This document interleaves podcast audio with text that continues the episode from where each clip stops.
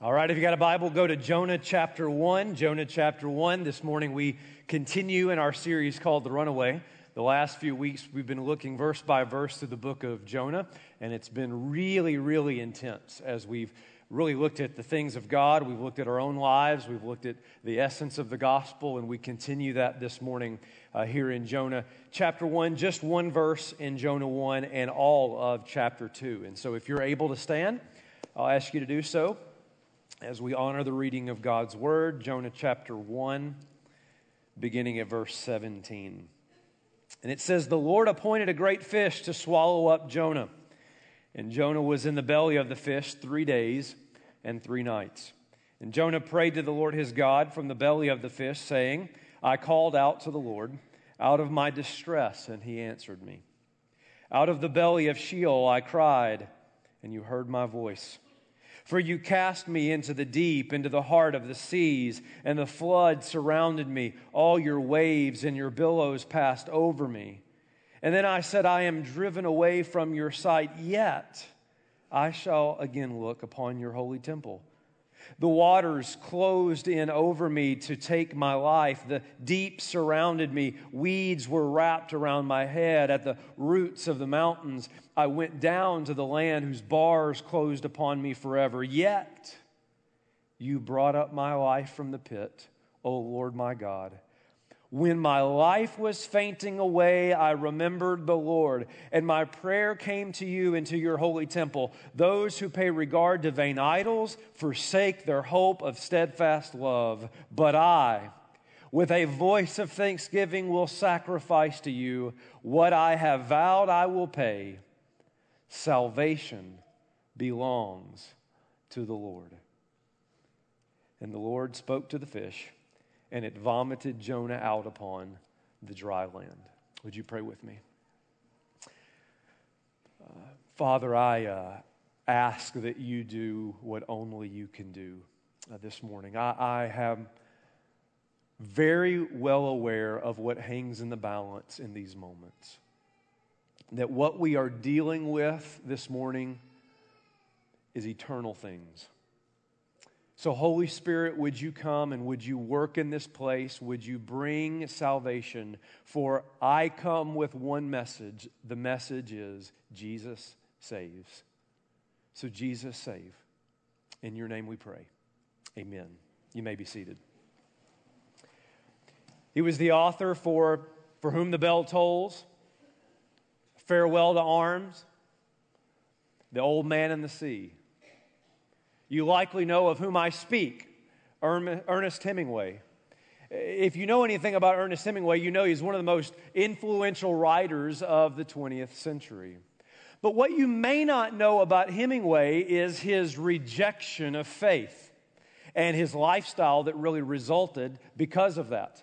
Uh, even though he was born to very devout Christians, Hemingway rejected the idea of truth. In fact, what Hemingway said about sin was this What is immoral is when you feel bad after. The fundamentalist viewpoint that there are consequences is baloney. And then listen to this. He says, You can sin and get away with it. And Hemingway actually tested that theory. If you know anything about his life, it was filled with all kinds of partying, drinking, paranoia, multiple attempts of suicide, affairs, multiple marriage. In fact, his life was so out of control at one point that his mother wrote him a letter. She wrote, quote, unless you come to yourself, Cease your loafing and pleasure seeking and neglecting your duties to God. There is nothing for you but bankruptcy. You, son, have overdrawn. And she was right. Ten years after that letter, Hemingway would attempt suicide again, this time successfully. The man who said, You can sin and get away with it, realized he couldn't. It's sad, isn't it? It's sad, but it's not uncommon.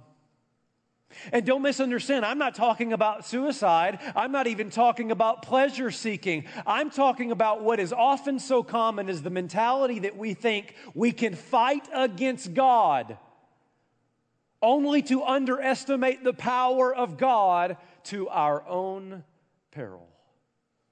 That is exactly, dear friends, what we find this morning in our text. Jonah is a man who has gone down to Joppa. He has bought a fare to get on a ship. He has endured a terrifying storm. He has even requested his own death at the hands of sailors, all the while thinking, What? I can flee from the presence of the Lord. I can flee from the presence of the Lord. I can sin and get away with it. And this morning, what we find is he hasn't. God sovereignly and supernaturally intervenes in Jonah's life again. Verse 17. And the Lord appointed a great fish to swallow up Jonah, and Jonah was in the belly of the fish three days and three nights. Now, when you read that verse, if you've been tracking it all the last few weeks, here's what you should be thinking God versus Jonah, round two. It's a lot better than Mayweather versus Pacquiao. God and Jonah have been battling it out. But what Jonah has yet to realize is that his arms are too short to box God.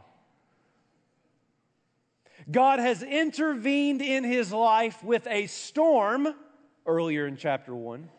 And now he intervenes in Jonah's life with a great fish. Now, this is the part of the story everybody knows, isn't it? You ask anybody about Jonah, and they'll say, Yeah, that's that story about a whale. It almost stirs up cartoon like imagery in our minds, doesn't it? I mean, we, we, we almost think of like Pinocchio floating on a wooden raft, you know, with a kerosene lantern inside a whale. It, it's, it, it reminds us of like children vacation Bible school stories or Sunday school stories. It's cartoonish. Or it starts raising questions that really don't even matter, like, what kind of fish was it? I'll tell you what I think. I have no idea. I don't think Jonah cared, to be honest. Or people will ask, Do you actually think that this could happen? Well, i tell you this much it's no more miraculous than believing a man walked out of a grave, and I believe that. You see, dear friends, you either believe in supernatural things or you don't. And for the record, Jesus believed it. That's all right with me. But it's not the point. Don't get sidetracked on what's not the point. See what is the main point. And the main point is not a giant fish, the main point is a giant God. It is what the narrator is taking great pains to show you, beloved. Chapter 1, verse 4 God hurled a great wind. Chapter 1, verse 17 God appointed a great fish, which is just really awesome, by the way. Chapter 2, verse 3 Jonah says, You, that is God, you cast me into the sea. Time out, time out, time out. What does chapter 1, verse 15 say? That the sailors cast Jonah into the sea. So, what does Jonah believe about his being thrown overboard? Who does Jonah believe cast him into the sea? Answer God. In chapter 2, verse 10, and the Lord appointed or spoke to a fish, and it vomited Jonah out upon dry land. Do you see? It's plain what the point is. The point is this our sovereign God has all the resources at his fingertips to intervene and to interrupt our lives to get us back on track towards obedience. That's what God is doing. In other words, if a storm didn't get your attention, if a near death experience at sea didn't get your attention, maybe this will. It is a sovereign intervention in Jonah's life. And why is it, dear friends, that God often has to resort to very unusual ways to get our attention? It's a, it's a flag for us that, that something's wrong here. It's like, I don't know if you know this about me, but I like country music. Don't hold that against me. I grew up an hour outside of Nashville. I can't help it. And I read an article not too long ago about Hank Williams III, the grandson of Hank Williams, the son of Hank Williams Jr., Bocephus, right? And uh, the article talked about how Hank Williams III lived a very, very hard life, much like Hemingway. Drugs, alcohol, women, the whole deal, just lived a very, very rough life. And he showed up for a, for a show in Chicago, and he didn't make it. He was scheduled to, to have a show in Chicago. He didn't make it because his friends scheduled an intervention in his life. They wanted him to see the direction his life was headed because he was blind to it. And what struck me about the article was this it was who was at the intervention. Because one of the people that was there to intervene in Hank Williams III's life was his dad, Hank Williams Jr. And I thought to myself, you know you're really messed up when this guy is at your intervention. I mean, seriously, like if you show up and Hank Jr. is rebuking your lifestyle, you got problems. And that's the same kind of reaction we ought to have when we read this. It's not, oh, I wonder what kind of fish it is. It's like, I can't believe it takes this to get Jonah's attention. Because what it is, beloved, it's a trigger, it's a sign that the narrator is showing you of how deep Jonah's rebellion has gone, pun intended. He has gone down. Down to Joppa, remember? Down into the bottom of the ship and now down into the depths of the sea. Sin kept taking him down and down and down and down till he's now at rock bottom. And the question for us is why do we have to hit rock bottom in order for us to hear what God is trying to say to us? Have you ever asked that about you? This is where sin has brought him, which tells us this all eyes, all ears right here. Sin will take you places you never thought you'd go. And it will keep you longer than you ever want to stay. And it will cost you more than you ever want to pay. But it is here at rock bottom, like so often for us, that Jonah finally listens. He finally learns what God has been trying to teach him, and he cries out to God. So, what is it that Jonah learns in the belly of a fish? Verse 9 is the theme. You should highlight it. But I, with the voice of thanksgiving, will sacrifice to you. What I have vowed, I will pay. And then here it is tension, drama building, suspense building. Jonah says, Salvation belongs to the Lord. Way to go, Jonah. Finally, finally. Buddy, it took you a while. Seriously, dude. Like, you've been through a lot, but you finally get it. Salvation belongs to the Lord. And what does that mean? we know what it means based on the reason that Jonah is running. And why is he running? Because he hates the grace of God. In other words, he, he can't imagine that God would be merciful to people like Nineveh, or to put it this way, he doesn't think Nineveh should be saved. So, what is he saying? He is saying, God, I finally get it. It's not for me to determine who gets saved and who doesn't get saved. You can save whoever you want to save because salvation belongs to you. Let me just translate it. You win. You win. I have been trying to make salvation about me as though I were God. I give up. You're God. You determine salvation. And how does he learn that? He learns it by experiencing salvation again. You feel the tension? Now, listen closely because I want you to make sure you don't misunderstand what I'm saying. I do not believe that a genuine Christian can lose their salvation. I don't believe that. When I say that Jonah gets saved again, what I am meaning is that Jonah experiences the depth of salvation all over again. It's why I've been proclaiming to you now for several months that salvation is not just the door you go through to get into the Christian life. Salvation is the front door, the whole journey in the middle, and the final end. It's beginning, middle, and end. And every point in the process is growing deeper in our understanding of salvation. It's just another way of, of using the word sanctification but it's saying it this way that we go deeper in the salvation we've experienced. Jonah learned salvation belongs to the Lord by experiencing salvation.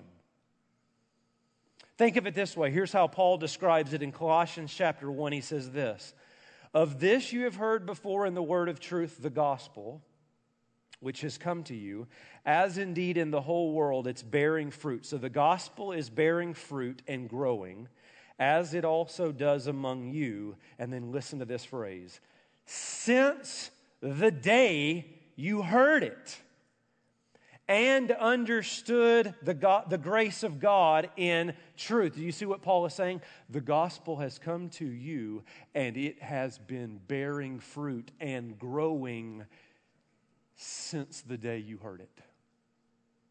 You don't, you've heard me say this, you don't ever outgrow the gospel. There is a deepening of salvation that takes place, which means this prophets need the gospel just as much as pagan sailors. Preachers need the gospel just as much as murderers. Christians need the gospel just as much as non Christians. Here's how I know. Do you, do you know any Christians who struggle with forgiving others? Hypothetically? Do you know any Christians who still have remaining prejudices against certain groups? Do you know any Christians who don't share the gospel the way they should? Do you know any Christians who drown in guilt? Any Christians who don't give or serve? Any Christians who still functionally think that the better I am, the more God loves me? And the more I do bad things, the less God loves me. I could go on and on. Every one of those issues is a gospel understanding issue, which means that the gospel is pressing up against an area of your life and trying to break through. And when that happens, it is an experience of salvation again, a deeper experience of the salvation we know in Christ. Do you see? And it's happening here. I go back and forth between sitting at my computer laughing and crying much of the week. Because people email me things like this from this series. I'm currently away at college and God is wrecking me right now. I just got out of a difficult relationship, and after listening to the message, I wept. It seems unfathomable that God would love me in such a mighty way. I am so grateful. Yes! Somebody off at college engaged with our faith family and the gospel is breaking through? Or what about these from the, the seats of our faith family? I'm going through the biggest storm I've ever faced. I go through times I'm scared to death, but this truth is what I've needed to hear. God is in control. Amen? Or what about this one? I'm a man who has been running from God. Sitting in the service gives me a panic attack. He meant that as a compliment. I think. because I've become numb to the rock of my salvation, I believe Christ is grabbing me. I'm convicted as never before, and as I draw closer, the battle increases. Or what about this last one that says, I am Jonah? I have head knowledge, even graduated from a Christian college, but I have been angry and confused at God. But today's truth reawakened my icy heart. The gospel breaks through. And please, beloved, don't sit there and say, Well, good for them. I'm so glad that happened for them, and I'm so glad it happened for Jonah. What about you? Some of you have been Christians for a long time. If people looked in your eyes, could they tell it? Have you been renewed in the joy of your salvation? Amazed you even have it. Because that's what Jonah experiences in four ways. So get comfortable. It'll take about an hour and a half. Let's go. Four things that he experiences, and here's the first the wages of sin is death. Look at verse 2. I called out to God out of my distress, and he answered me out of the belly of Sheol, that is the place of the dead, place of judgment, I cried. Look at midway, verse 3. The flood surrounded me, all your waves and your billows passed over me. Verse 4 I said, I am driven away. Do you hear that separation? I am driven away from your sight. Verse 5 The waters closed in over me to take my life. The deep surrounded me. Weeds were wrapped around my head. Do, do you hear what Jonah's saying? He is saying this, dear friends I'm a dead man. I am a dead man is what my sin deserves. I am separated from you. I have been driven from your sight, oh God. Jonah understands in the belly of a fish that the wages of sin, the consequences, unlike what Hemingway says, is death. The consequences of sin, the wages of sin is death. And that doesn't just mean physical death, it means sin will bring death in your life death to God, death to your hope, death to peace. When sin comes in, it brings death with it. And Jonah recognizes here that this is what I deserve. It's what I deserve because I've been running and the wages of sin is death. Oh, but that's not all he experiences, and I'm going to get excited on this one. It is this it's by grace you have been saved. It's not just that the wages of sin is death, but it's by grace that you have been saved. Verse 4 And then I said, I am driven away from your sight, yet I shall look again upon your holy temple. Look at verse 6. I went down to the land whose bars closed upon me forever, yet you brought up my life from the pit, O Lord my God. Some of your translations will say, but. Some of your translations will say, nevertheless. Regardless of what it says, I'm really excited about yet, but, nevertheless. Do you know why? Because what's the point? I deserve death. Yet, you tracking with me? I deserve separation from God, but I am a dead man in a fish grave. Nevertheless, Jonah is experiencing in a fish's belly the grace of God, and that the grace of God is this, friend it is an undeserved gift from an unobligated giver. Now, we often think about that undeserved gift. What is grace? What is mercy? Well, it's, it's undeserved favor or whatever. But I want you to understand that it's not just undeserved, but God is unobligated to give it to you. Even in a faith family where we talk about the gospel of grace a lot, don't start treating the grace of God like it's an anniversary gift. You expect it. And by the way, men, if she ever says, let's don't do gifts this year, don't believe her. Just trust me on that one, don't believe her. It becomes this sense of, well, yeah, God's a God of love, God's a God of grace. Of course, He gives grace. The moment you expect grace is the moment you don't understand grace. Think of it this way Imagine a little boy who wants to buy an ice cream. The ice cream costs $2. He only has one. He's in the store. He wants to get the ice cream. Somebody overhears and sees that he wants the ice cream, and so they give him a dollar. He has now two. He goes up to the man behind the counter, buys the ice cream. Is the owner obligated to sell the ice cream? Yes. But think of it this way the little boy wants the ice cream. The ice cream is $2. He only has one. So, what he decides to do is to steal the ice cream and run out of the store. He is caught by a security guard, brought back into the store. Someone overhears what's going on, gives the little boy $2, and now he hands the $2 to the owner of the store. Is the owner of the store obligated to sell?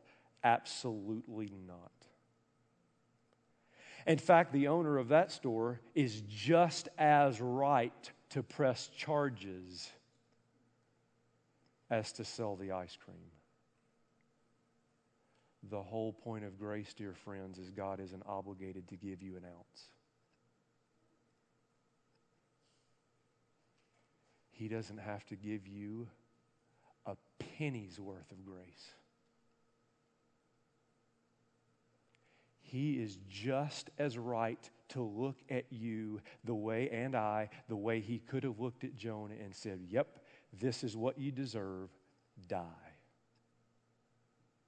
Yet, but nevertheless,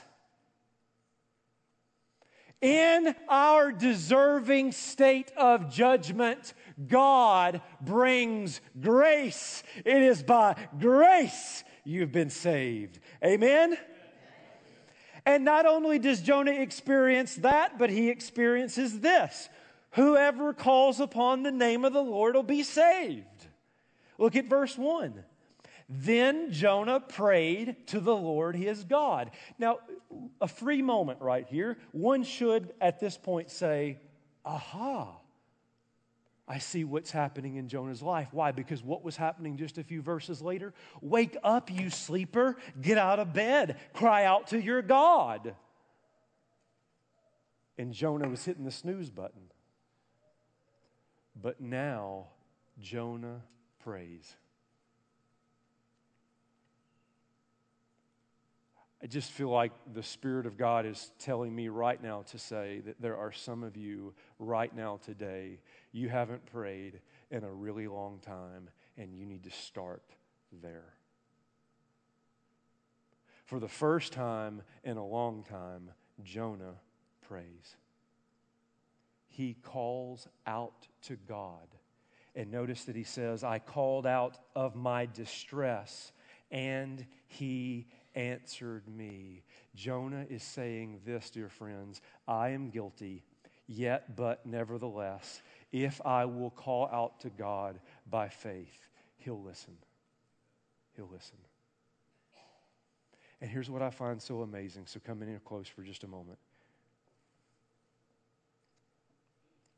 You're not too far gone for God to hear you.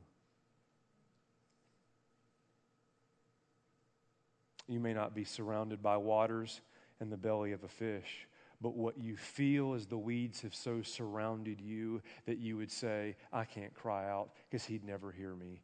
Yes, he will. If you will cry out this morning by faith in Jesus Christ, not like the sailors originally, well, get me out. But if you will cry out in faith, he will hear you. He will hear you. He will hear you. Because whoever calls upon the name of the Lord will be saved. Amen. Jonah experiences what he's going to testify of God in chapter 4. He is a gracious God, slow to anger, patient, and loving.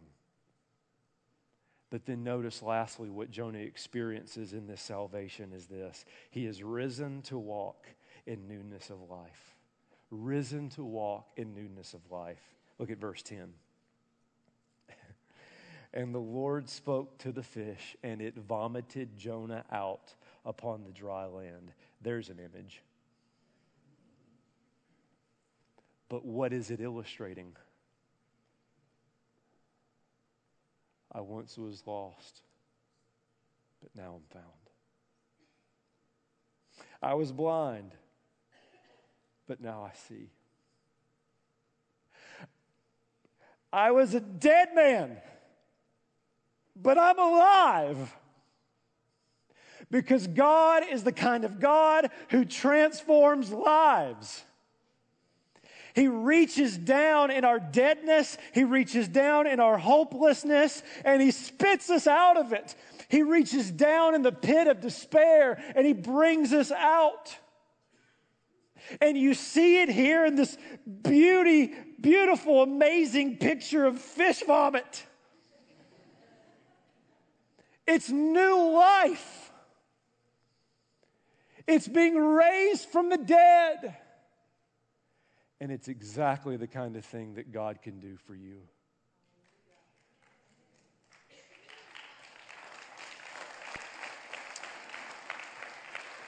And friends, that may be resurrecting you spiritually. That may be resurrecting the death of your marriage. It may be resurrecting a whole host of things that sin has brought death and separation to. But take it from Jonah. Our God is a God of new life. And that imagery, risen to walk in newness of life, does that ring a bell to you? Where have you heard that before if you've been around church for very long? You hear it every time you see a baptism. Why? Because what you're seeing when you see a baptism is the story of Jonah. I am in the waters. I am separated from God. I deserve death. I am Jonah. And though God was unobligated to do so, do you know what he did in my life? When I cried out to him in faith, he reached down into the pit of my despair. He reached down into my religion. He reached down into my hopelessness and he pulled me up, spit me out, risen to walk in newness of life. Baptism is not some Christian bar mitzvah. It's just what you do when you turn a certain age. It is a testimony of Jonah's all throughout this faith family that says, I once was dead, now I'm alive, thanks to Jesus. Friends, if you want to see the power of the gospel, look to a 70 year old man walking out of a baptistry, soaking wet because he's tired of playing religious games. Look to a 17 year old girl walking out of the baptistry, hair matted, makeup running. I don't look presentable but she's tired of giving herself to the wrong things and she's ready to give herself to Jesus forever. You want to see the power of the gospel, you look at a prophet walking along the shoreline of the Mediterranean covered in fish vomit. That's the fragrance of Christ. That's what a transformed life smells like. What is it this morning God is stirring in your heart? I'll give you just three points of application. Eyes here. Is it rescue?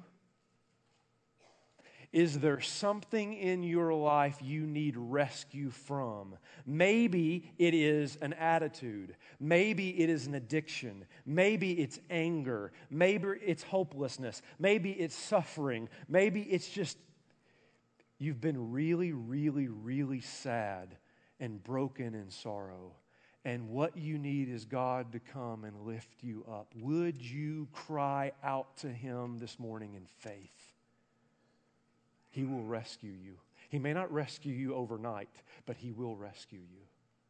The second is this a renewal. I am preaching my heart out to get Christians to wake up, to not have a big smile and sad eyes, but to feel the rawness again, the amazing nature of amazing grace. I want reawakened icy hearts. Experience salvation again. That is the deepening of the beauty that salvation belongs to the Lord in your life. And here's the third, and it's just repentance. There are some of you here, you have never repented of your sin. You have never, like Jonah, said, I'm tired of running. I'm not a Christian. But today I put my faith in Jesus. Today I cry out to Jesus by faith Save me. Save me. Whoever you are, wherever you are, heed this warning. Unless you come to yourself, cease your loafing or your pleasure seeking or neglecting your duties to God. There is nothing for you but bankruptcy. You, son, daughter, have overdrawn. Oh, this morning that we would know what Hemingway never found. That we would experience what Jonah finally did. That salvation is from the Lord. And you do not find that by looking to a man who was three days in a fish. You will only find that when you look to a man three days in the grave. You will not find that by looking to a man to whom sailors said, Let not his blood be on us. You will only find that if you look to a man to whom the crowd said, Let his blood be on us. You will not find it in a man who screamed from a fish, I am driven from your sight. You will only find it in a man who screamed from a cross, Why have you forsaken me? You will not find it in a man who walked out of a fish grave onto a shoreline to fulfill the word of the Lord. You will only find it in a man who walked out of a borrowed grave onto a shoreline, gathering his disciples and explaining to them how the word of the Lord was now fulfilled. And does anybody remember what Jesus was doing when he gathered his disciples and explained those things? He was eating a fish.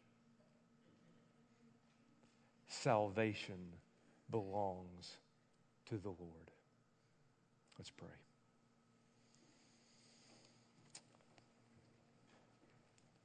Jesus saves.